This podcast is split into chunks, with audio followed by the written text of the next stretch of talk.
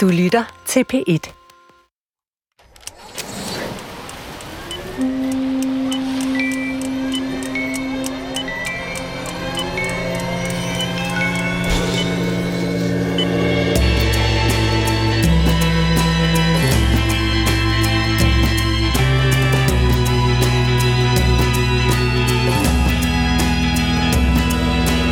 Når vi dør, står jo kun vores eftermæle tilbage, og vi kan ikke selv gøre mere for at forbedre det, ikke engang justere på det. Og vi kan kun håbe på, at dem vi havde et anstrengt forhold til, da vi var i live, ikke begynder at svært vores eftermæle til, skubbe os ned fra den piedestal, vi stod på ved vores død. I dagens radiofortællinger sker der en vis forstand det modsatte, da Maria på 36 år pludselig får mulighed for at justere på sin afdøde fars eftermæle, for hans skyld eller for hendes egen, dømt selv. Det er Anne-Katrine Skjoldborg undertegnet, der har tilrettelagt denne udsendelse under overskriften Den Hvide Boks. Jeg har produceret, jeg hedder Torben Brandt. Overskriften er altså Den Hvide Boks, og vi skal nu høre det første i alt to afsnit. En helt særlig rejse tilbage i to menneskers liv. God lytning.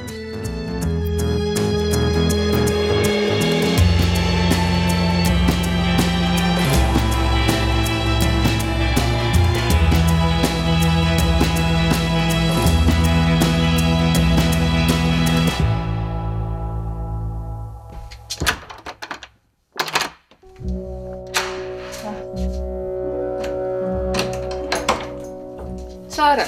Så skulle der komme lys.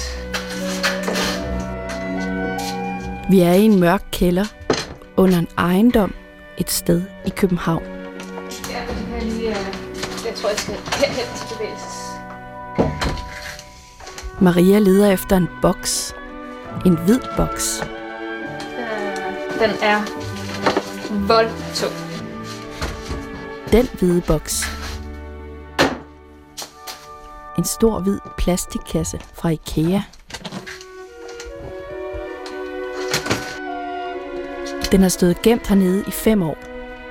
I de fem år, der er gået, siden Marias far pludselig gik bort og efterlod den til hende. Jeg fik den jo øh, kort tid efter min far døde. Jeg tog op og besøgte øh, hans daværende kone, Constance, efter han stod. Hun havde det ret elendigt. Hun drak også. Og nu, øh, nu snakker jeg om hende i datid, fordi hun også er gået bort. Constance var jo min fars øh, fjerde kone. De havde ikke nogen børn. De var jo gift, men blev vist skilt, og så blev de vist gift igen. Hun så lidt træt ud, og hang bare sådan lidt i hele hendes skikkelse. Hendes øjne, og hele sin, hendes ansigt, synes jeg bare hang helt vildt.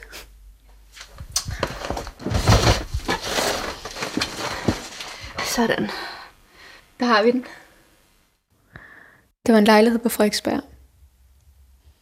Gamle fine møbler og et lille bibliotek, arbejdsrum med mange bøger. Og øh, jeg skulle op og se, hvad jeg ville arve. Men det var lidt underligt. Jeg tror, jeg har været den, der har haft mindst kontakt med ham. Så jeg var ikke rigtig klar over, hvilke ting, der var ligesom var hans, da jeg kom op i lejligheden. Det var lidt underligt at skulle gå rundt og spørge Constance, jamen, øh, var det der fars, må jeg tage den? Eller, nå, jeg kan meget godt lide det der porcelæn, må jeg få det med? Nej, nej, nej, det, det er mit. Det, det, nå, okay, sådan underligt noget at skulle rundt og pege ting ud. Fordi hun ligesom stadig boede der. Jeg tror faktisk, at hun var på vej ind for at lede efter det her golfsæt, hun også syntes, jeg skulle have. Og det kunne hun ikke finde. Og så kom hun til tanker om den her hvide boks. Og så lige pludselig så går hun sådan lidt febrilsk ud i sådan et pulterrum, de havde. Går ind bagerst i rummet. Og jeg tror faktisk, hun var en anelse beruset på det tidspunkt. Så det var lidt bøvlet for hende med den her store hvide kasse, men det var vigtigt at få den ud og give den til mig, sagde hun. Den her skal du have. Det er vigtigt. Det er, det er din fars liv.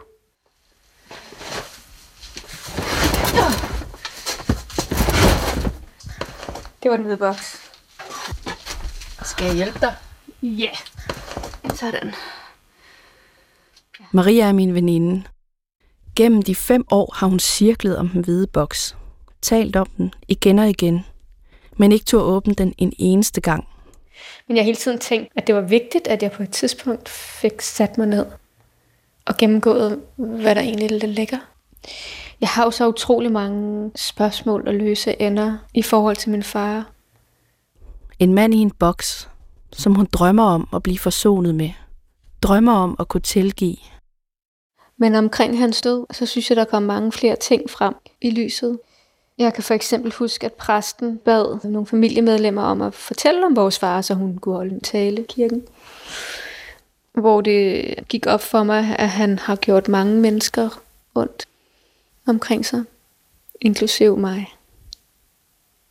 Jeg har været meget bange for, at min far øh, ikke var et godt menneske.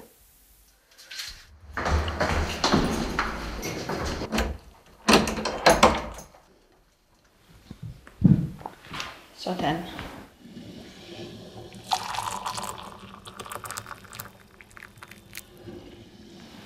Så er vi klar, ikke? Jo. Jeg følte lige, der skulle noget varmt te og lidt snacks til. Ja. Optager vi? Ja, nu øh, optager jeg bare lige, hvor du sådan åbner kassen. Ja. Er du klar til at åbne den nu? Jeg er klar til at åbne kassen. Lad os se på det.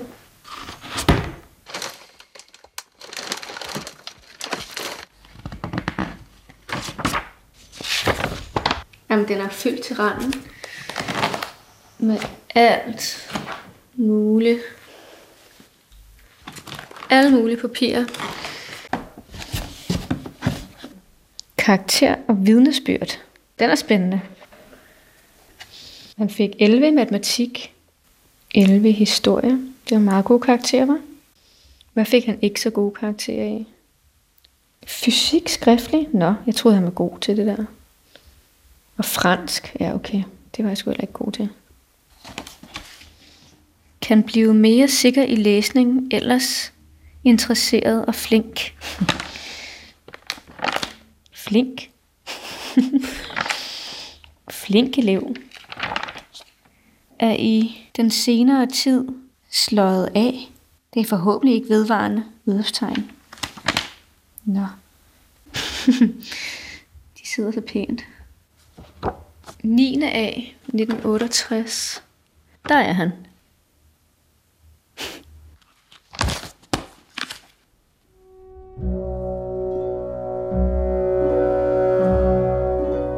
Siden Marias far døde, har jeg fået mere og mere at vide om hendes barndom og hendes opvækst. Den historie gør det nemt for mig at forstå hendes følelser for den hvide boks. Min første erindring om min far. Jeg kan først huske noget fra, jeg var omkring 7-8 år, begyndte i første klasse, da jeg begyndte at besøge ham hver anden weekend til at starte med. Det var sådan et setup, de lavede, ikke? min mor og min far. Min mor og far var sammen i 10 år, og øh, de fik mig efter 5. Så det vil sige, at min mor hun gik fra min far, da jeg var 5 år.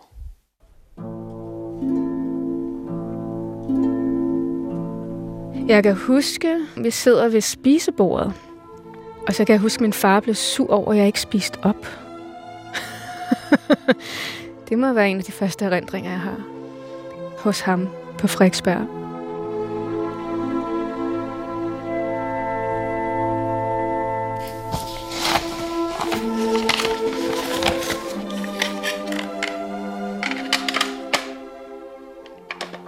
Der ligger et gammel kassettebånd, hvor der står dagbog på. Jeg kan godt huske, at jeg optog sange. Jeg lavede sange og indspillede dem. Jeg kan også huske svagt, at jeg indtalte noget dagbog, men jeg kan overhovedet ikke huske, hvad jeg har indtalt. Jeg ved heller ikke, hvor gammel jeg har været. Per Gynt, det var et af mine favoritbånd. Ham, der har skrevet det, er Edvard Grieg. Det musikstykke var mit favorit. Det var Åses Death. Lyder meget sådan voldsomt og tragisk. Det er også et meget sådan melankolsk stykke musik.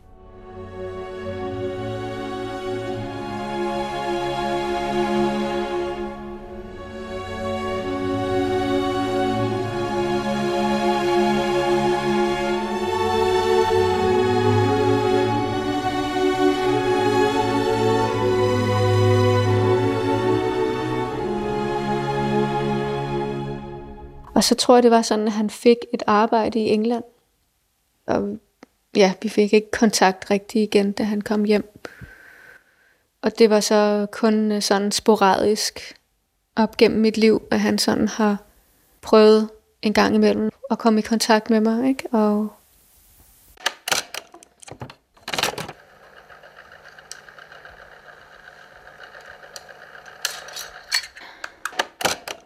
Kære dagbog 1992. Hej, nu vil jeg fortælle dig et problem og en god ting. Jeg starter med den gode ting. Altså, jeg har lige været i Frederiksberg svømmehal, hvor Danmarks største russebane er. Den var vildt fed. Der, hvor vi skulle til at gå hjem, så en, der har gået på mit fritidshjem. Han hedder Mark. Lykke og Mark kunne godt lide ham lidt. Vi var lidt bange for, at han skulle se os. Og ham der, Mark, han har en skønhedsplet lige over munden og lige under næsen. En af de dumme ting er, at sådan, jeg, det er tre et halvt år siden, jeg har set min far.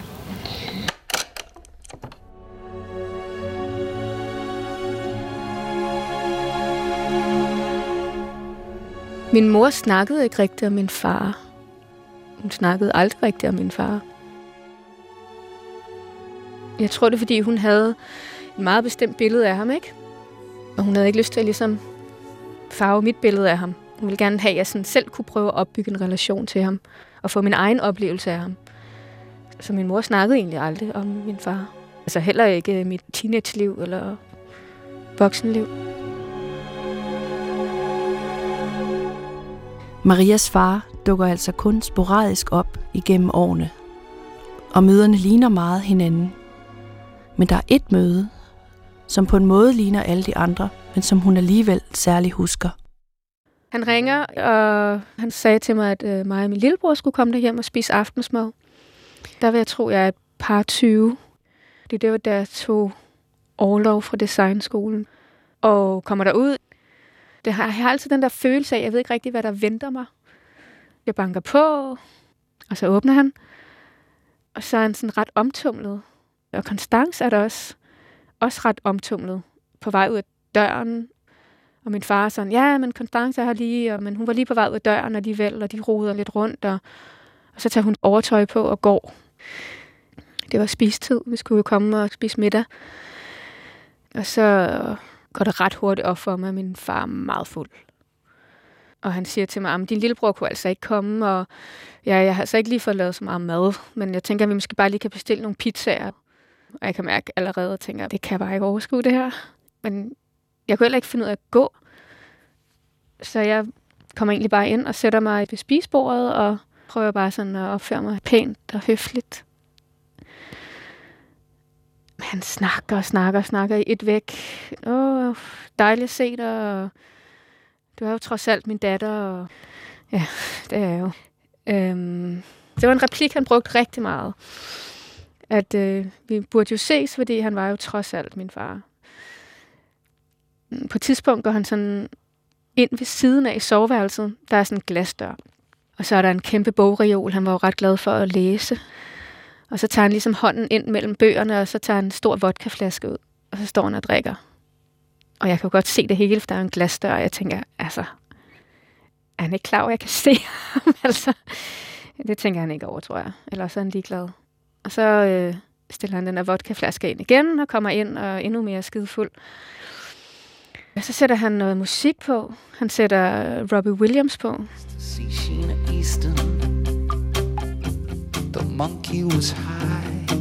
Og begynder at, at spørge, om jeg, sådan, om jeg kan forholde mig sådan til teksten i musikken. Og Robbie Williams synger et eller andet med øh, I have a monkey on my back, eller et eller andet. Og så siger min far, øh, om jeg sådan ligesom forstår, hvad, hvad han mener.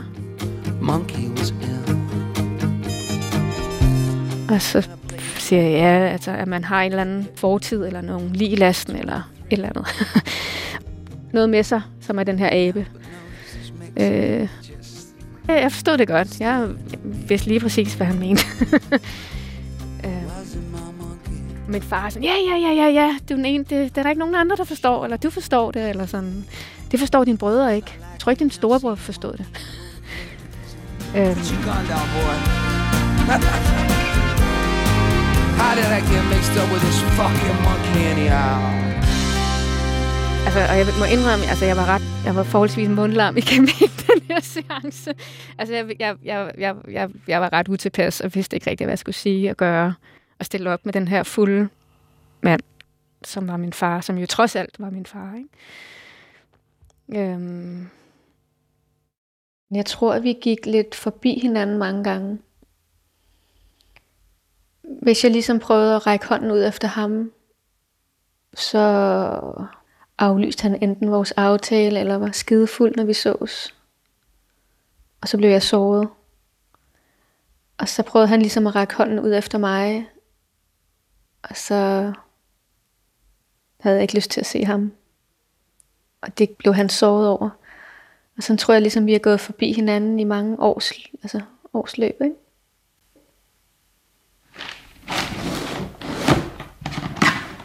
Hvad er det her? Oh. En gammel harddisk. Øhm, det ser ud som om, den kommer fra en stationær computer. Kan jeg vide, hvorfor han har gemt den? Det er lidt sjovt, ikke? Det kunne være, der lå nogle ting, som kunne fortælle mig lidt om ham på den. Den person, der sådan lige først kommer op i mit hoved, som kan hjælpe os med at læse harddisken, det er min ven Anton.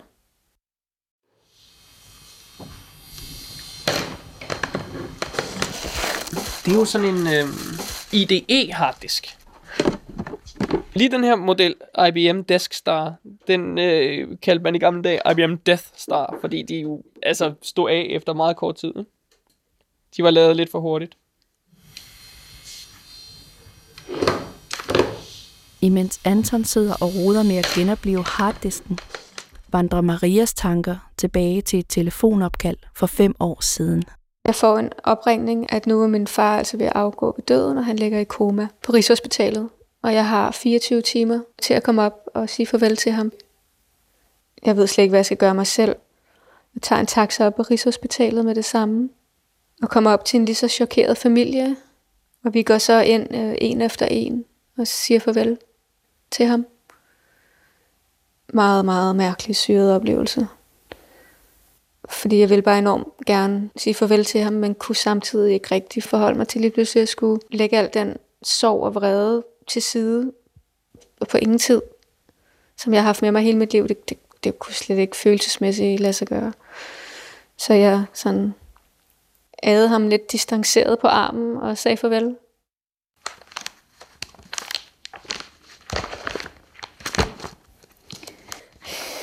Og så ligger der en tekst her. Skrevet på en gammeldags skrivemaskine.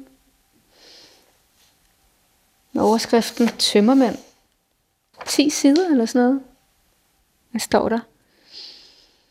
I dag gik jeg tilbage til Base One. Det formelle udgangspunkt for al mig. Stedet, hvor jeg øh, trådte ind i denne verden. Okay. De nuværende beboere havde udsigt til et rigt beplantet parkanlæg med en dertil hørende mindre og yderst korrekt legeplads. Og der sad jeg altså, eller der sad i hvert fald en skikkelse, en samling knogler, organer og tanker, iført hud, hår og en passende beklædning. Jeg kunne forblive til stedværende, men det var på den anden side det, jeg ikke længere kunne udholde. Det gav mig nærmest kvalme, og hvis jeg fandt, at jeg var ligeledes, at jeg ligeledes var, er intet, kunne jeg lige så godt drage konsekvensen og rent substantielt vi mig til intet døden.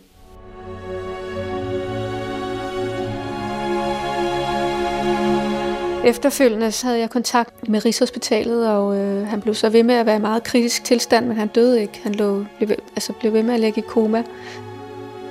Og øh, min psykolog gav mig det råd, at jeg skulle prøve at se min far så meget som muligt den sidste tid, selvom han lå i koma, og jeg ligesom ikke rigtig kunne registrere, at jeg var der.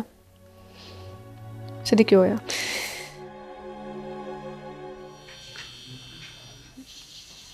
Den lyder ikke vanvittigt sløjt, men den lyder heller ikke vanvittigt godt. Åh, oh, nu skete der noget. Nu kom der lys i der. Spændende.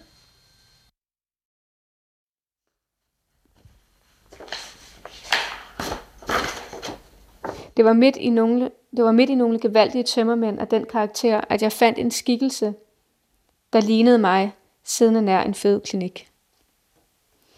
Jeg har egentlig altid følt min integritet truet, altid været lige på kanten til at smuldre til støv eller aske, hvis nogen kom mig for nær. Forleden opdagede jeg pludselig, som bekræftelse på dette, at jeg aldrig ser folk ind i øjnene, når jeg taler med dem. Jeg ser altid på deres mund, hage, næse eller kind, aldrig i øjnene. Jeg tror, at min ubevidste angst for andres dræbende øjne er en frygt for at blive disintegreret til intet gjort i bogstavelig forstand. Andres øjne er en trussel mod min tilsyneladende integritet.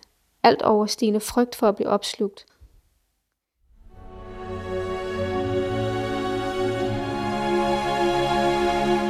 Og så en dag kommer jeg op til ham en eller anden fuldstændig almindelig onsdag og tager ham ligesom i hånden, og han ligger sådan i fosterstilling øh, ud mod trammerne i hospitalsengen og snakker til ham. Hej far, det er Maria. Det er tirsdag, og solen skinner. Og, og så lige pludselig så fremstammer han sådan, det ved jeg godt. Og jeg tænker bare, shit, hvad sker der? Og skynder mig at kalde på en af sygeplejerskerne, som kommer ind, og jeg er sådan, Nå, han siger noget, han snakker, og ja, hvad sker der? Det var ret vildt. Jeg kan ikke huske, om det var den dag, eller om det var en af de foregående dage, at jeg havde sagt til ham, at jeg håbede virkelig, at han ville vågne op igen, så vi ligesom kunne få en ny chance for at få et forhold. Så det var jo meget stort for mig, da han kom ud af komaen. Jeg følte på en eller anden mystisk vis, han havde hørt, hvad jeg havde sagt.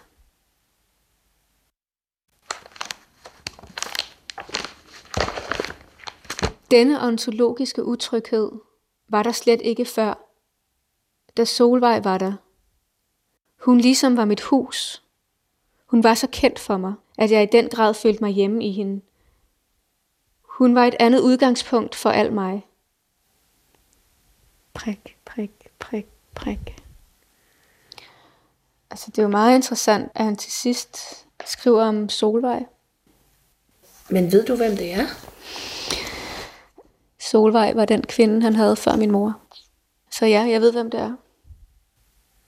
Men blev han så ved med at kende Solvej, eller? Øh, jeg mener, jeg har set ham en gang, hvor han var meget fuld, og hvor han ringede til Solvej, mens jeg var der, for at spørge, om hun ikke kunne komme og, og ligesom snakke med ham og mig, fordi han godt kunne se, at det var lidt en svær situation at sætte sit barn i. Så det virker på mig som om, at hun har været en del af hans liv øh, længe. Det kunne være sjovt at opsøge hende, eller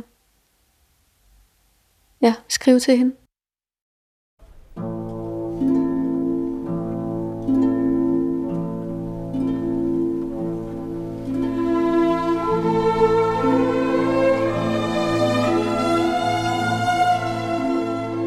Hvad med, om vi sådan starter lidt med begyndelsen? Alt det der, der skete, hvor mm-hmm. du mødte ham og, Ja. og sådan noget første gang. Begyndelsen var, at jeg var knapt 15 år og havde været i byen med mine veninder. Og så skulle vi videre til en privat fest inde på Vesterbro. Og der sad han til den private fest, og det har været klokken alt for sent om natten. Og så sad han og krammede en anden pige. Nå. Men øh, vi fik da lidt øje på hinanden, og fik da også snakket lidt sammen. Og festen sluttede, og jeg tog hjem, og så gik der nogle dage, så øhm, ringede han mig op og spurgte, om jeg ikke havde lyst til at møde ham øh, ude i dyrehaven sammen med en fotograf, for han ville godt tage nogle billeder. Så det gjorde jeg.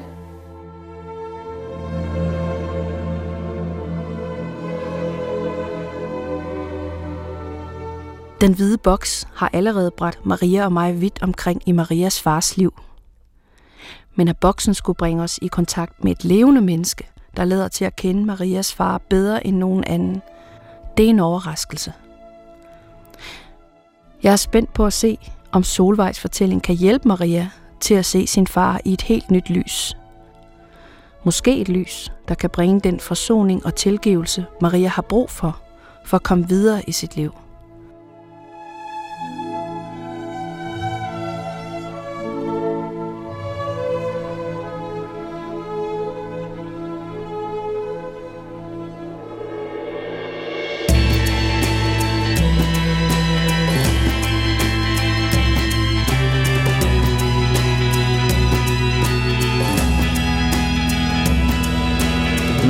Vi er langt fra nået til bunds i den hvide boks. Og gemmer der sig må noget vigtigt på den harddisk, Anton står og forsøger at lukke op. Og hvilke eftermæle har Marias far mund, når denne fortælling slutter? Det får du svar på i andet afsnit af en Katrine Skjoldborgs fortælling, Den Hvide Boks.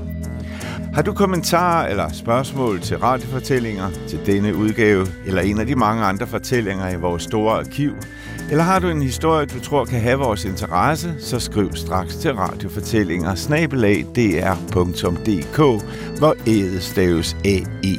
Jeg hedder Torben Brandt. Det var mig, der producerede med støtte fra resten af Radiofortællingers redaktion.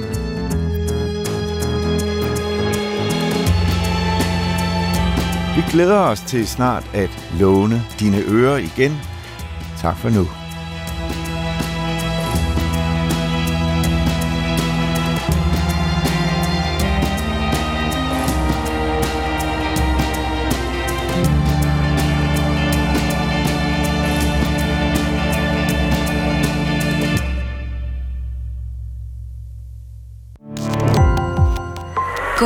Opdagelse i alle DR's podcast og radioprogrammer. I appen DR Lyd.